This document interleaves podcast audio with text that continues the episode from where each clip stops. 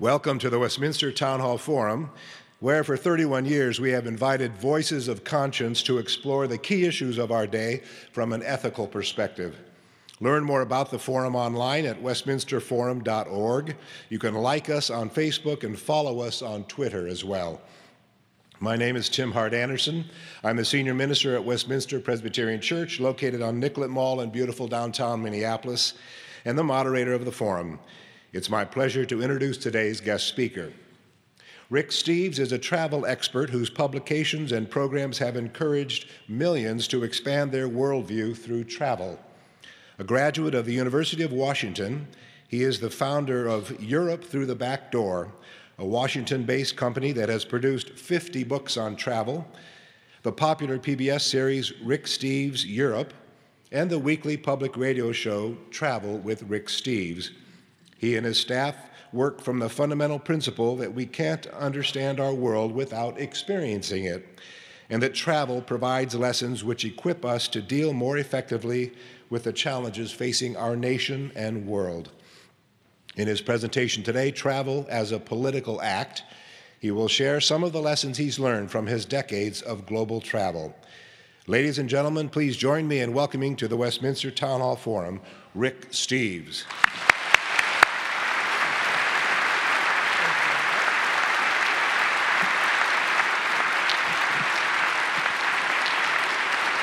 Thank you. Thank you, thank you. Thank you very much. You know, I like to walk around when I talk, so I'm going to take this.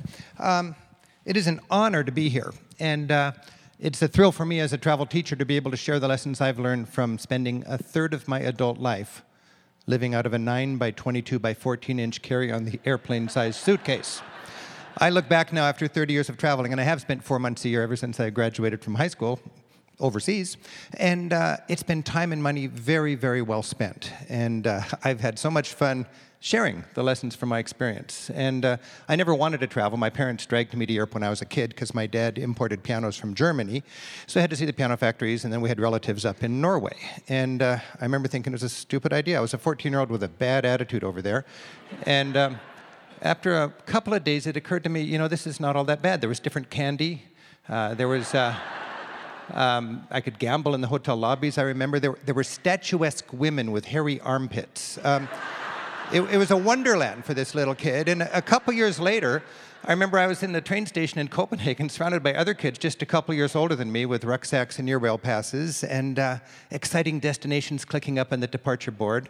Europe was their playground, and there wasn't a, a, mom or a dad in sight. And I thought, you know, I could do this without my mom and dad.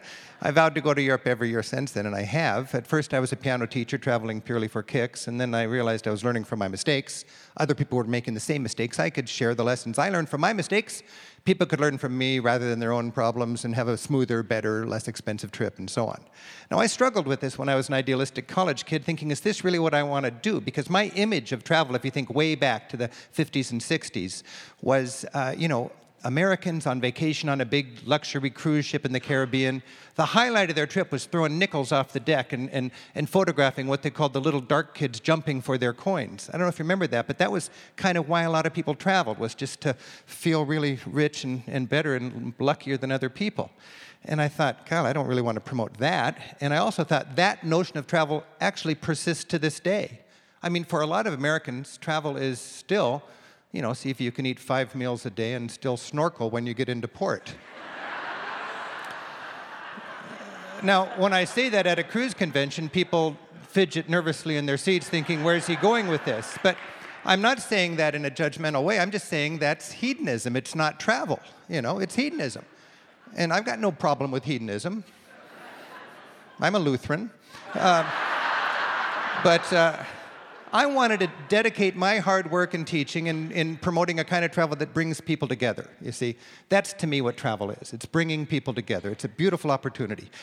And sadly, a lot of people travel and they come home and they've actually exacerbated the distance between them and the rest of the world, and that's really a lost opportunity. So, with my work at Europe Through the Back Door, that's what I try to do. And I've, I look back after 30 years of teaching, I didn't have a grand plan, but it's been kind of like Maslow's hierarchy of needs. Remember that thing? First, you cover your basic needs, and then you get fancier and more creative and altruistic and meaningful and fulfilled and all that. If I look back at 30 years of teaching, my first decade was all about cheap tricks Europe through the back door, how to catch the train, how to pack light, all that. And then the next decade, the 90s, was about Europe 101, appreciating history and art and culture and cuisine for travelers is a little higher minded travel. And in the last decade, as a matter of fact, since about 912, my passion has been for trying to inspire and help American travelers travel in a way that broadens their perspective, to better understand the other 96% of humanity. If I, and that's what travel as a political act is all about, really. Um, so that's been a 30 year sort of subconscious evolution in my teaching. And I'm very excited to be traveling now in a way that, that really challenges us all to get out of our comfort zone and better understand where we're at in this planet. When I look at our situation today in our beautiful society, I see a lot of fear being pushed on us. A lot of fear. We've never had so many people pushing so much fear on us. And anytime people are trying to make me afraid, red flags go up. What's your agenda? It occurs to me fear is for people who don't get out very much.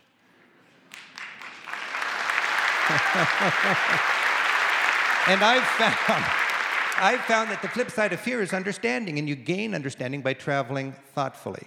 I've also found that there's a real interest in dumbing us down. You know, just go shopping. No way. I want to be smarted up. We are, we are encountering unprecedented, complex challenges to our beautiful country and our culture, and we need to encourage each other to be smart enough and not afraid. So that's the topic of, of what I'd like to share with you. You know, travel, just basically, as a travel writer, you got to bring home the fun, the magic, the beauty of our world. And when, when I travel, I get myself closer to nature. I mean, I can be walking on a ridge, tight roping on a ridge high in the Swiss Alps. On one side, I got lakes stretching all the way to Germany. On the other side, I got cut glass peaks, the most incredible alpine panorama anywhere, the Eiger Mönch and Jungfrau. Ahead of me, I hear the long legato tones of an Alp horn announcing that the helicopter stocked mountain hut is open. It's just around the corner, and the coffee schnapps is on. Whoa, that is a beautiful moment. And I, for the rest of my life, am more excited about nature. Travel also helps me get excited about culture, cultural differences. I'm kind of a bumpkin. I go over there and I'm wide open. Tell me what turns you on, you know? For me, cheese is a very good example. I grew up thinking cheese is no big deal. It's orange in the shape of the bread. Here you go, cheese sandwich. and then you go to France and it's like, you know, there, there's a different cheese for every day of the year. You step into these little cheese shops and it's a festival of mold. I mean, people are evangelical about stinky cheese. I, if you see my show, I, I, love to pal around with a restaurateur in Paris. I'm her little bumpkin, you know. She takes me to these nice, nice uh, markets in the morning, picks up a moldy wad of cheese. Oh, takes a big whiff and says, Oh, Rick, smell this cheese. It smells like the feet of angels. All right, you think cheese smells like the feet of angels. I don't need to go home and, and become crazy about stinky cheese, but at least I realize there are people on this planet that are excited about things that I don't realize until then you could be excited about. It humbles me, it opens me up, it inspires me. A great thing about travel also is you meet people. If I'm making a TV show or a guidebook or putting one of our tours together and I'm not connecting people with people, I'm really nervous. It's going to be a flat experience. If my shows are good on Twin Cities Public Television, it's because I've got friends in these places we're going. I'm not met by a woman in a dirndl at the airport, sent there by the tourist board to take me to promote all the cliches. I got friends. We can really see the, how the people live. We can humanize that beautiful country through our travels. Now, the encounters you have with people, they don't need to be earth shaking. They can just be goofy little encounters. I, just recently, I was in Italy and this little boy was staring at me was kind of rude. Finally, his dad said, Excuse my son, he stares at Americans. And um, I said, Well, what's with that? He said, Well, last week we were at McDonald's having our hamburger, and my son asked me, Dad, why do Americans have such soft bread? You know, noticing the fluffy bun. And the dad said, Son, it's because Americans have no teeth. now, the dad was not trying to say anything meaningful. I think he was just entertaining himself as he was out with this little boy. But the poor little kid was confused and he looked at me wondering if I had teeth. So I showed him my teeth and I did my little bit there to, to dispel some misunderstanding between cultures. Um, this happens all the time when you're traveling. People come to you with all sorts of wacky ideas. I mean, you go to, uh, I remember going to communist Bulgaria, and my friend said, okay, now, if everything's private property, how can you go anywhere without trespassing? It's confusing. You know, they've got really misconceptions about our country. We've got misconceptions about theirs. One of my favorite places to travel is Ireland. Because in Ireland, I have this sensation that I'm understanding a foreign language. and and uh, Irish have this incredible gift of gab where they just love to converse. It's an art form. And if you want to really enjoy Ireland the best in that regard, go to the far west where they have uh, national parks for the survival of the traditional culture. These are called Gaeltachts, where the government has decided to spend money actually to keep small farms alive. Not be, I mean, goofy notion here, I know, but um, just with the idea that it doesn't have to be good business. It's just nice to let your next generation know from where they came, you see. Kids from the big city go out to the Gaeltachts and they hear people speaking traditional Irish. They learn the dances and they see what their culture is all about. As a traveler, if you're looking for Ireland in the extreme, you go to a Gaeltacht and you just get seduced by these people with their wonderful, artful conversation form. Uh, so many times I've been standing on the far west of Ireland where people stand on a bluff and gaze out at the sea and they say, ah, the next parish over is Boston. Get into a conversation. I remember talking to this one guy, and uh, after a little while I said, Were you born here? He said, No, it's about five miles down the road. Later on, I asked him, Have you lived here all your life? And he said, Not yet. I mean, that's enough to help, you know, get you to throw away your itinerary and just settle in. And uh, you're, you're forever changed when you meet people in faraway countries. Now, my beat is Europe, and it's been an exciting time in Europe. There's all sorts of big changes in Europe. Of course, Europe has been uniting for the last 60 years. Uh, the whole idea is twofold, I think, to create a free trade zone to compete with the United States and to interweave the economies of France and Germany so they never go to war again.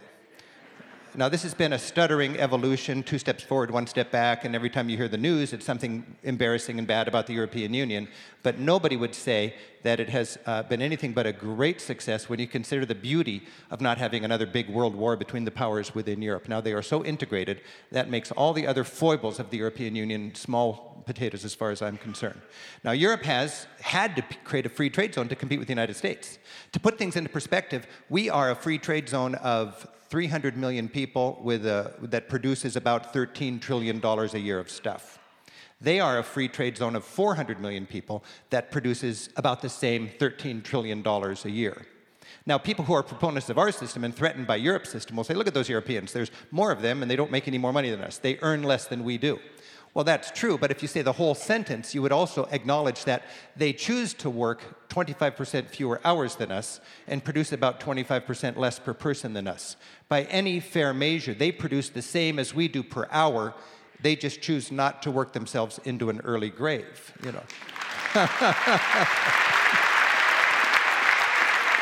so don't let anybody tell you Europe is a socialistic basket case.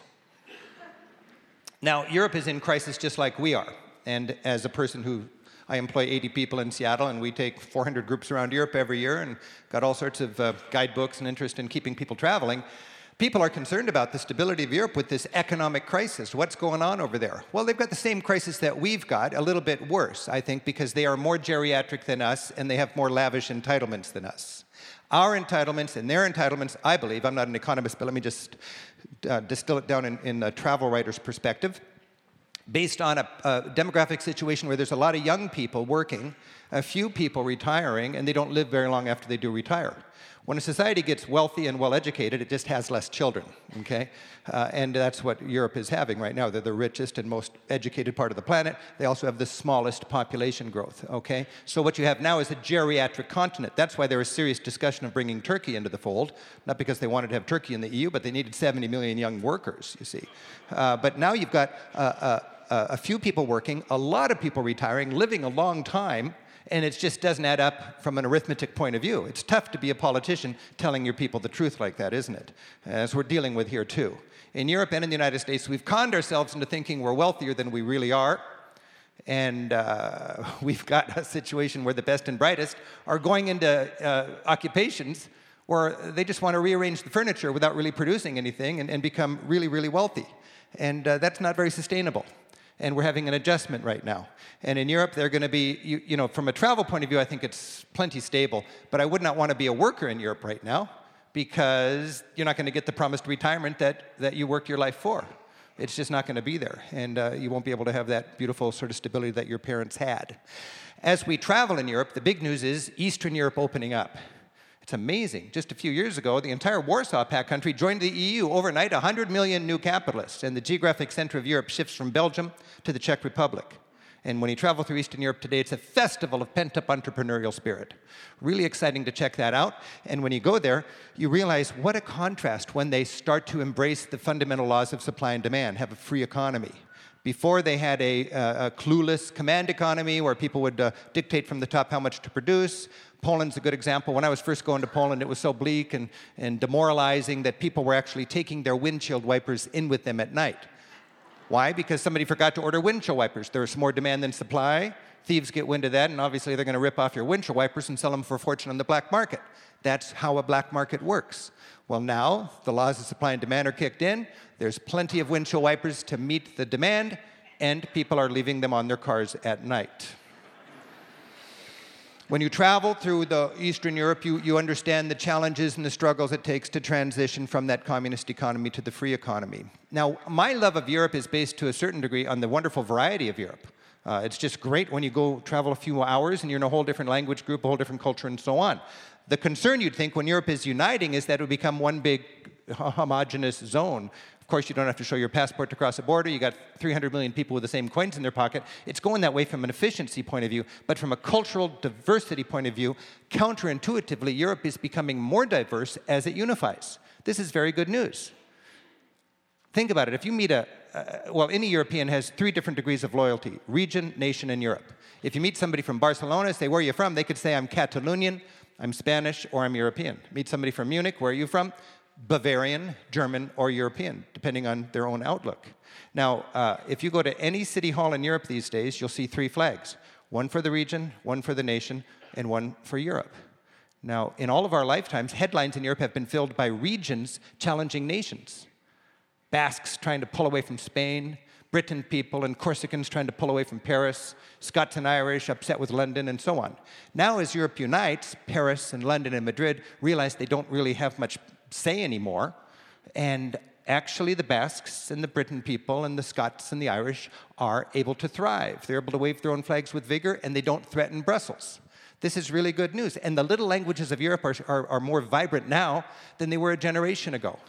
When you go to Barcelona after Mass on Sunday, people gather outside of the cathedral and do their, their sacred sardana dance. They can teach their kids uh, the Catalonian language first, and they learn Spanish as a second language and they can wave their own Catalonian flag instead of their football flag, you see. You couldn't have done any of that in Franco's time. For the first time since 1707, Scotland has a parliament in Edinburgh instead of in London. Why? Because London's no longer threatened by this. And now people in Brittany can name their children Celtic names and not lose their French citizenship. So it's a very radical change as we travel through Europe, and we see that Brussels is promoting flag waving and speaking the languages of the little ethnic regions. All that's very exciting. Now, when you travel, whether you're going to Europe or beyond Europe, and I see Europe as the wading pool for world exploration, you gain a broader perspective. That's what I think is so exciting. And I'm my own worst example in that. I grew up thinking the, United, the world is a pyramid with the United States on top and everybody else trying to figure it out. And then I went traveling and I've met smart people who didn't have the American dream. At first, I was put off by that. Can I explain to you why you should have the American dream? And then I realized, no, they got the Norwegian dream, or the Bulgarian dream, or the Moroccan dream, or the Sri Lankan dream. And that is a beautiful thing. That is something to celebrate. And when we travel, we find that smart people wouldn't trade passports. They, they respect us, they admire us, but they like to be who they are. And, and, and that's something that's very exciting. When you travel around the world, you recognize the pride on this planet time and time again, you find yourself in situations where people just don't need instructions from us on how to live fulfilling and good lives.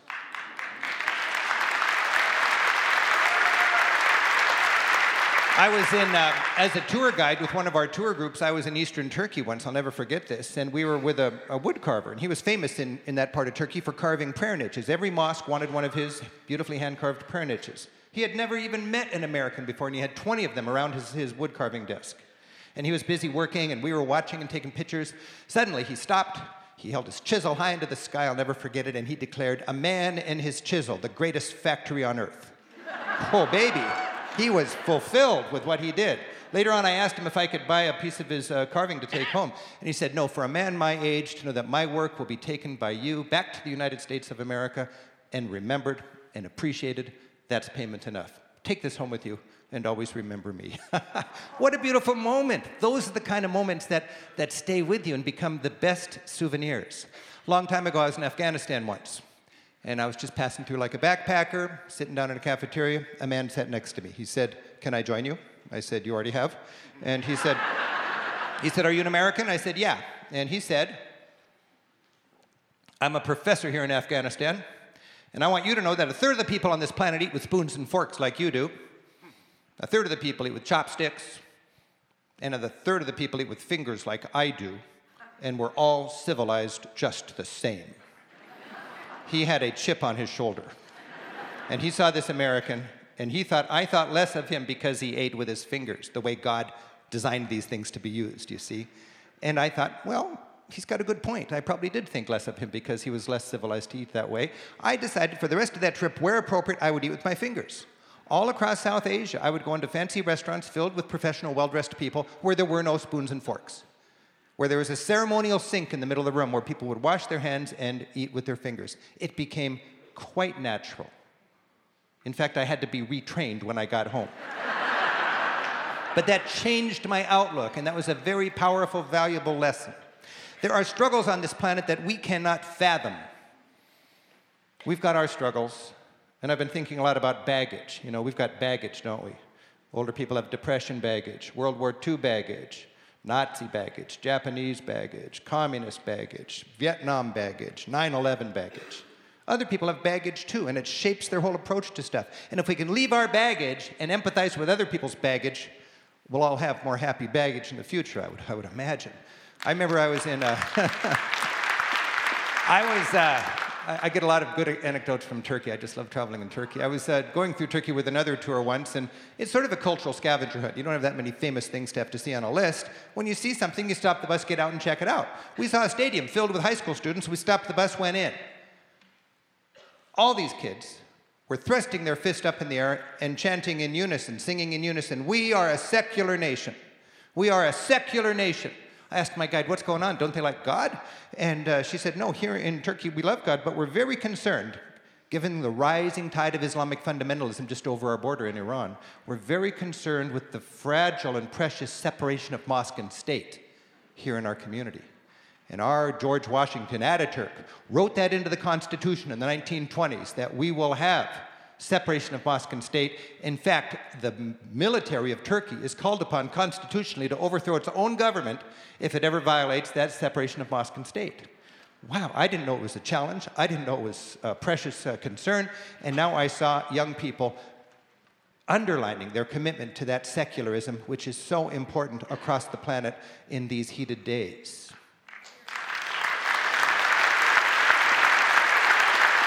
Every year, eight or, lang- eight or ten substantial, or, you know, re- languages die out. Nobody recognizes it hardly or notices it, but that last person who speaks that language dies, and one little bit less ethnic diversity on this planet. It's interesting to me that when you travel, you realize there are Nathan Hales, Patrick Henrys, and Ethan Allens all over the place. I was raised thinking ours were the ultimate. I was raised thinking ours were the only. And then you travel, you realize they're actually a dime a dozen. Not to diminish ours, but they are. Other countries have them also. In our travels, it's really exciting to empathize with a contemporary Nathan Hale. People that wish they only had more than one life to give for their people, you see. A very easy one to uh, get your brain around is Archbishop Oscar Romero. We'll go down to Central America, boy, oh boy, you gain an appreciation for a people's struggle.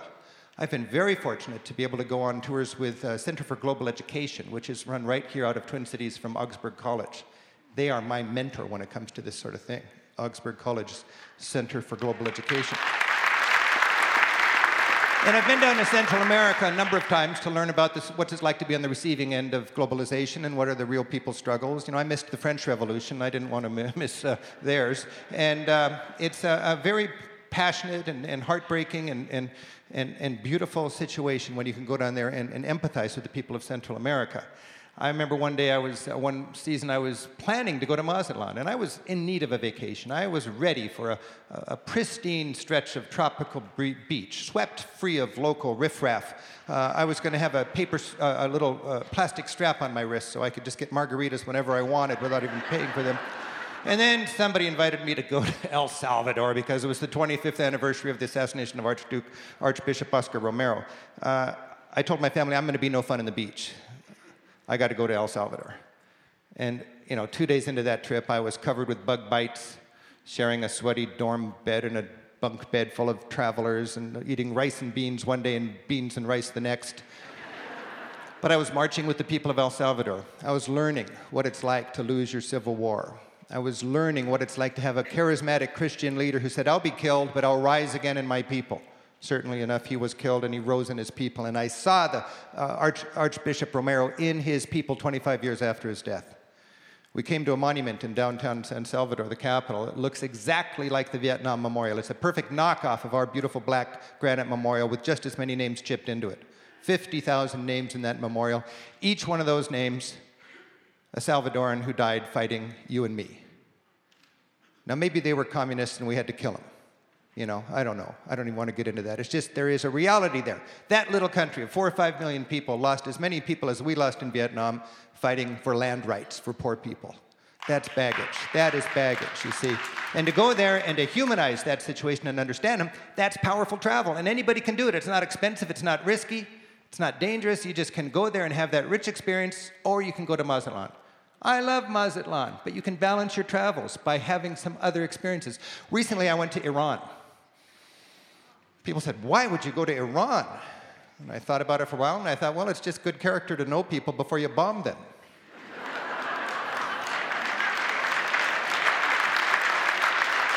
So, thanks to public broadcasting, thanks to outfits like Minnesota Public Radio and Twin Cities Public Television, I was able to go there, learn, and bring it back.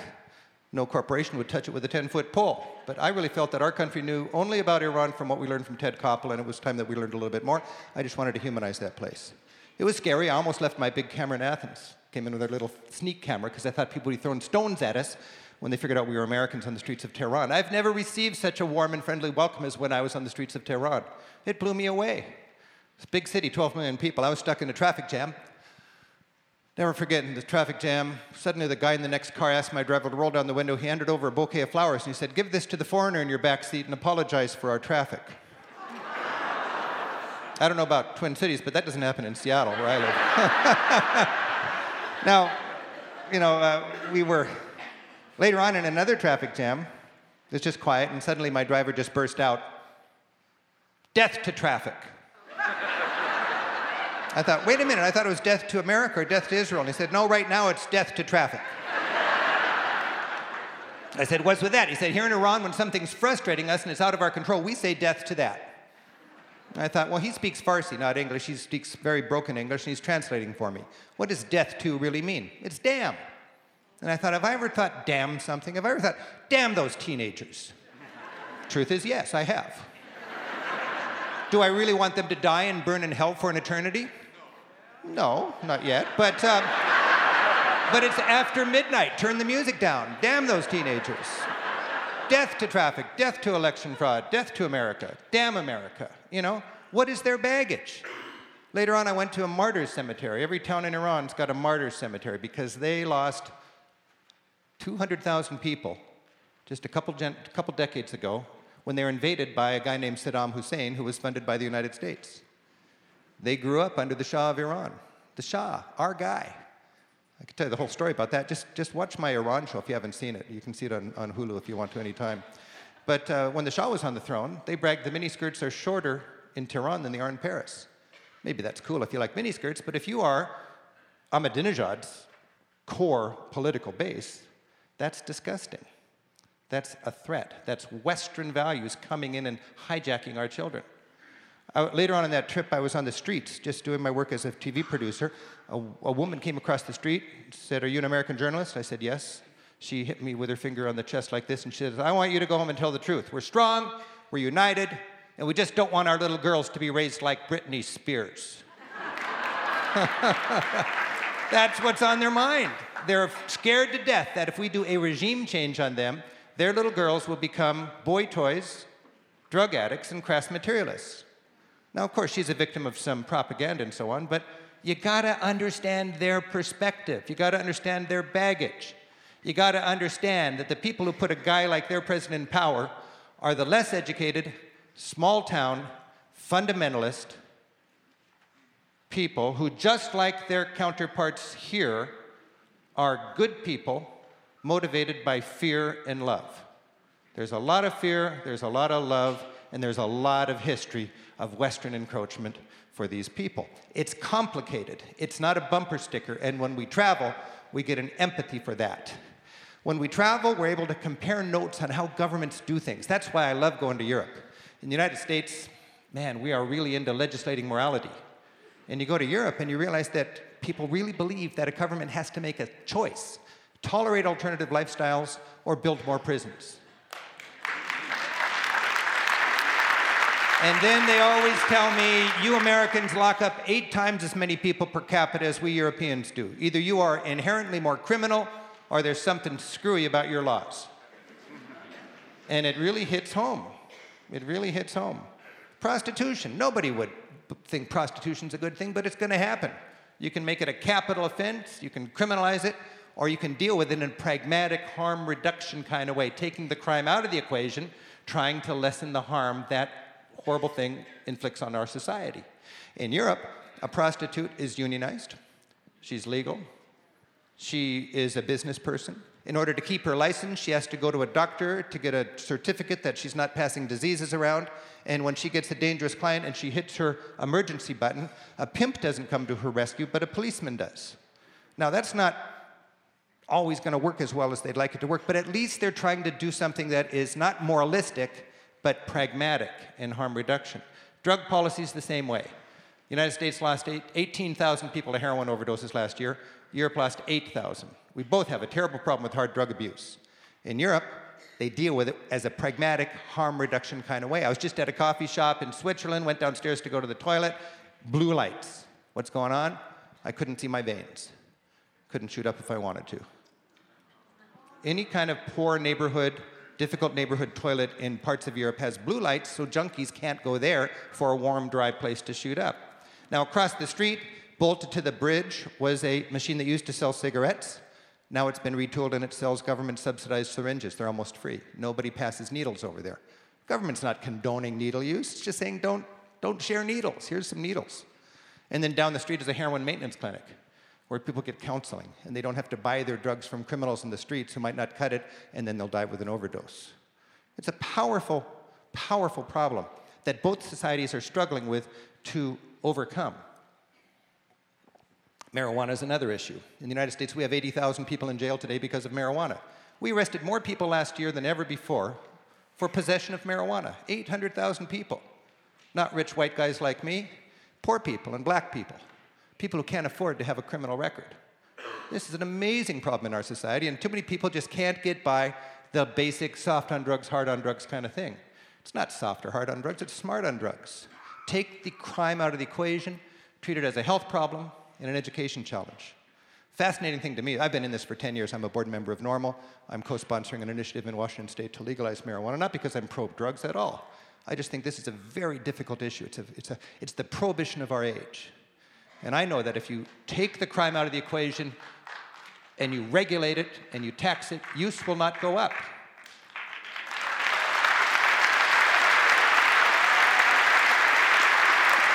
It's been, thank you, it's been 25 years since they arrested a pot smoker in the Netherlands. It's about as, a joint's about as exciting as a can of beer. And the Dutch know that use does not go up. As a matter of fact, by every measure, our governments and their governments, Dutch people smoke half the marijuana per capita that Americans do. Americans think there's a whole reservoir of people that would love to ruin their lives smoking pot if only it was legal. I got news for you. People who want to smoke pot do. It's just poor people and black people get arrested. The, the Portuguese have the Portuguese have the Portuguese have uh, uh, legalized consumption of all drugs. 10 years now. They just had an assessment of the law, and it's, it's, it's hard concerned people, not drug a- advocates. It's, it's law and order people that put this law into fact out of a desperate way to get somewhere in the, in the fight on drugs. And what they found is use does not go up. Crime's out, violence is out, money's out. They treat it as a health problem and an educational challenge. A lot of people, Americans, think marijuana is a gateway drug. Well, Europeans, Europeans have found the only thing gateway about marijuana is its illegality, because then the only place to get it is from a criminal on the street who's got a vested interest in getting you hooked on something more addictive and more profitable. These are complicated issues that deserve more than a bumper sticker, and in our society, we've got an environment where people can't even talk about it without getting their character assassinated, and we're going nowhere.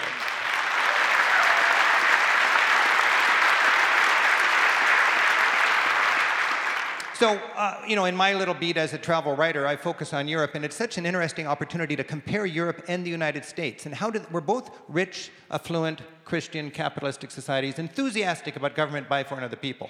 In Europe, I think, in the United States, it's government by, for, and of the people via the corporations we own. now, that's not, I'm not being a judgmental uh, statement there. I'm just saying, in our society, well, I am, but I'm, let's pretend I'm not. Um, in our society, we have decided that it makes sense to have a government that creates a good business environment so, we can, so our businesses can prosper. I run a business, I employ 80 people, I make plenty of money, and I'll tell you, I would not want to run my business in Europe. I'm glad I'm running it here in the United States. On the other hand, in Europe, their government is by, for, and of the people in spite of the interests of the corporations. The government is thinking about sustainability, about the environment, about poor people, about the future, you see and they think in the long term that's better for business anyways. So these are interesting and challenging things. When we travel, we can see our country from a distance, and I think that is an exciting opportunity. I'm going to wrap it up in two minutes, sorry. uh, and when we get from a distance and we look back at our, our country, and when we see the reality of other people outside of our country, we realize, man, there's a huge gap between rich and poor in this world, both in our country and between us and the developed world and the, and, and the developing world. And I've learned that even if you're motivated only by greed, if you know what's good for you, you don't want to be filthy rich in a desperately poor world. It's an ugly picture. You extrapolate where we're going in our country by going down to Central America, and you see what it's like to live behind designer fortifications. In most of Central America, every middle class neighborhood pools its money to hire an armed guard on the street. That's not where you want to live, even if you're lucky to be behind the fortifications. And if you just come back to the United States, you understand here in our society, hottest things in real estate might be prisons and gated communities. It's not a healthy sort of setup. We've got an opportunity in our travels to learn more about where our country may be headed, and we can come home and share the notes that we pick up from this. When we travel, we realize that we are confronted by unprecedented challenges here in the United States. People look at us from afar and they see an empire. Not that we are an empire, the other 96% of humanity looks at us and sees an empire. We're the country outvoted in the United Nations routinely, 140 to 4 on issues that matter to the desperate half of humanity trying to live on $2 a day. Child labor, landmines, third world debt, water issues, 140 to 4. Who stands with us? Israel, Marshall Islands, and Micronesia. It's not a pretty picture. The United States, 4% of this planet spends as much as everybody else put together on military. And you can't even get elected these days without promising more for military. That's an interesting imbalance that other people can see where we might not. We Americans are challenged by unprecedented challenges these days, and how we deal with them is shaped by our worldview. And our worldview is shaped by our world experience. Everybody in this room cares that's why you're here, I would assume. Everybody in this room has a different worldview shaped by your life story. If you lost somebody to a drunk driver, you got a different worldview. If you watch a certain TV channel, you've got a different worldview than somebody who watches a different TV channel. If you care about support our troops or your investments or education or accessible housing or whatever good, interesting, worthwhile cause you might embrace, you have a different worldview shaped by your life experience. My worldview is shaped by travel, and I'm thankful for that. The value of travel is nothing new. 1400 years ago, Muhammad said, Don't tell me how educated you are, tell me how much you've traveled. Thomas Jefferson traveled, and he said, Travel makes a person wiser, if less happy.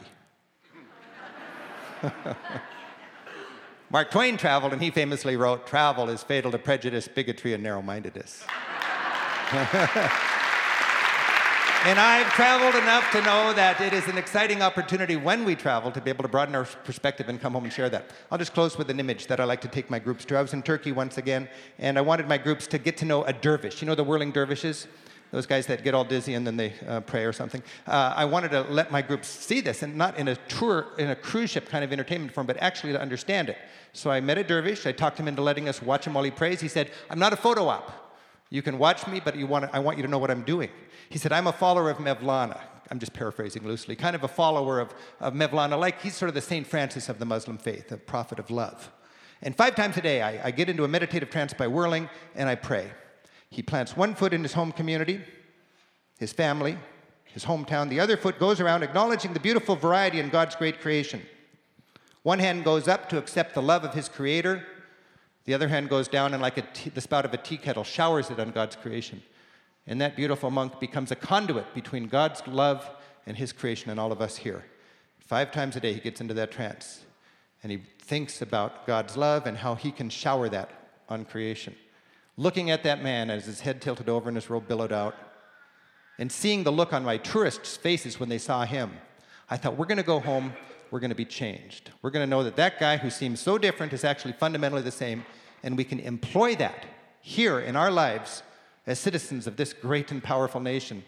And we can really, really find that a broader perspective is the most beautiful souvenir. It's a thrill to be able to share these ideas with you. Thank you very much. Thank you.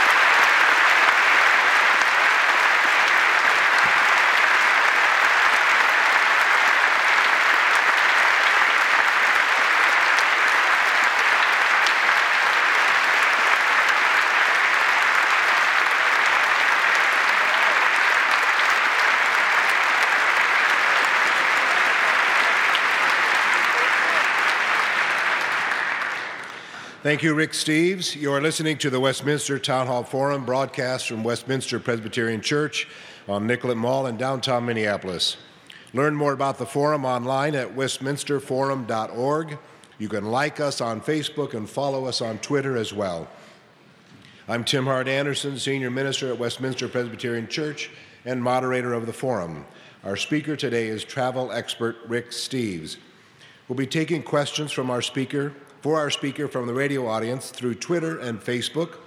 Our Twitter handle is Westminster THF, and you can find us on Facebook at Westminster Town Hall Forum. While the ushers collect questions from the in house audience, I want to thank the co sponsor of today's program, Minnesota Food Share, which is launching its annual March campaign to raise more than half the food that will be distributed by Minnesota food shelves this year. We invite you to join us here at Westminster for our next forum on Thursday, March 8 at noon, when writer and researcher Rachel Simmons will explore the hidden costs of adolescent bullying.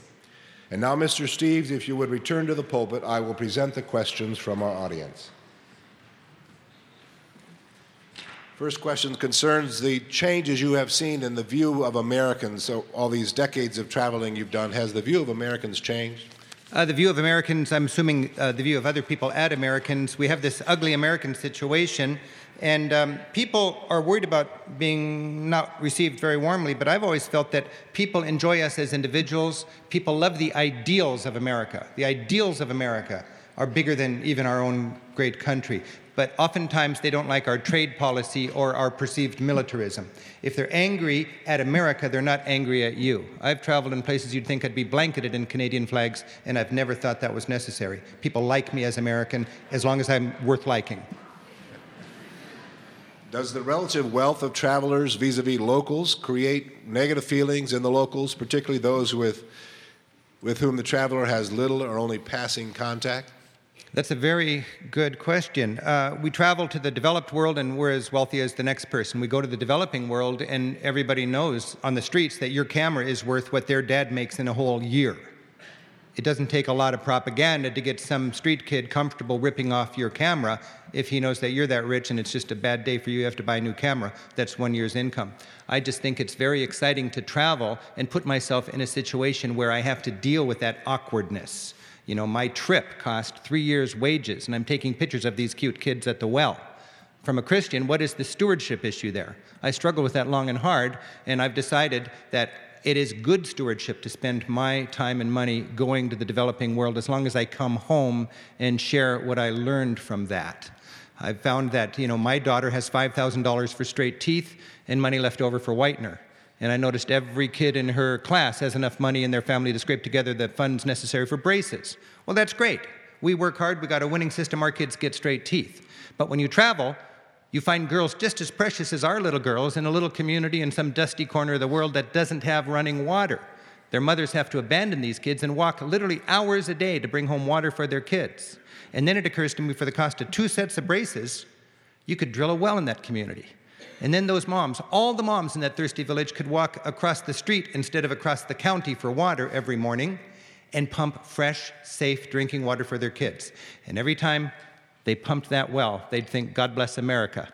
Now, if we spent $10,000 to drill a well in a thirsty community, to me, even if all you're concerned about is national security, that's exercising soft power, and that makes us a treasure on this planet. And if we're wondering how to best put ourselves in a secure place on this planet, we could drill a few more will, uh, wells and, and drop a few less bombs, I would say.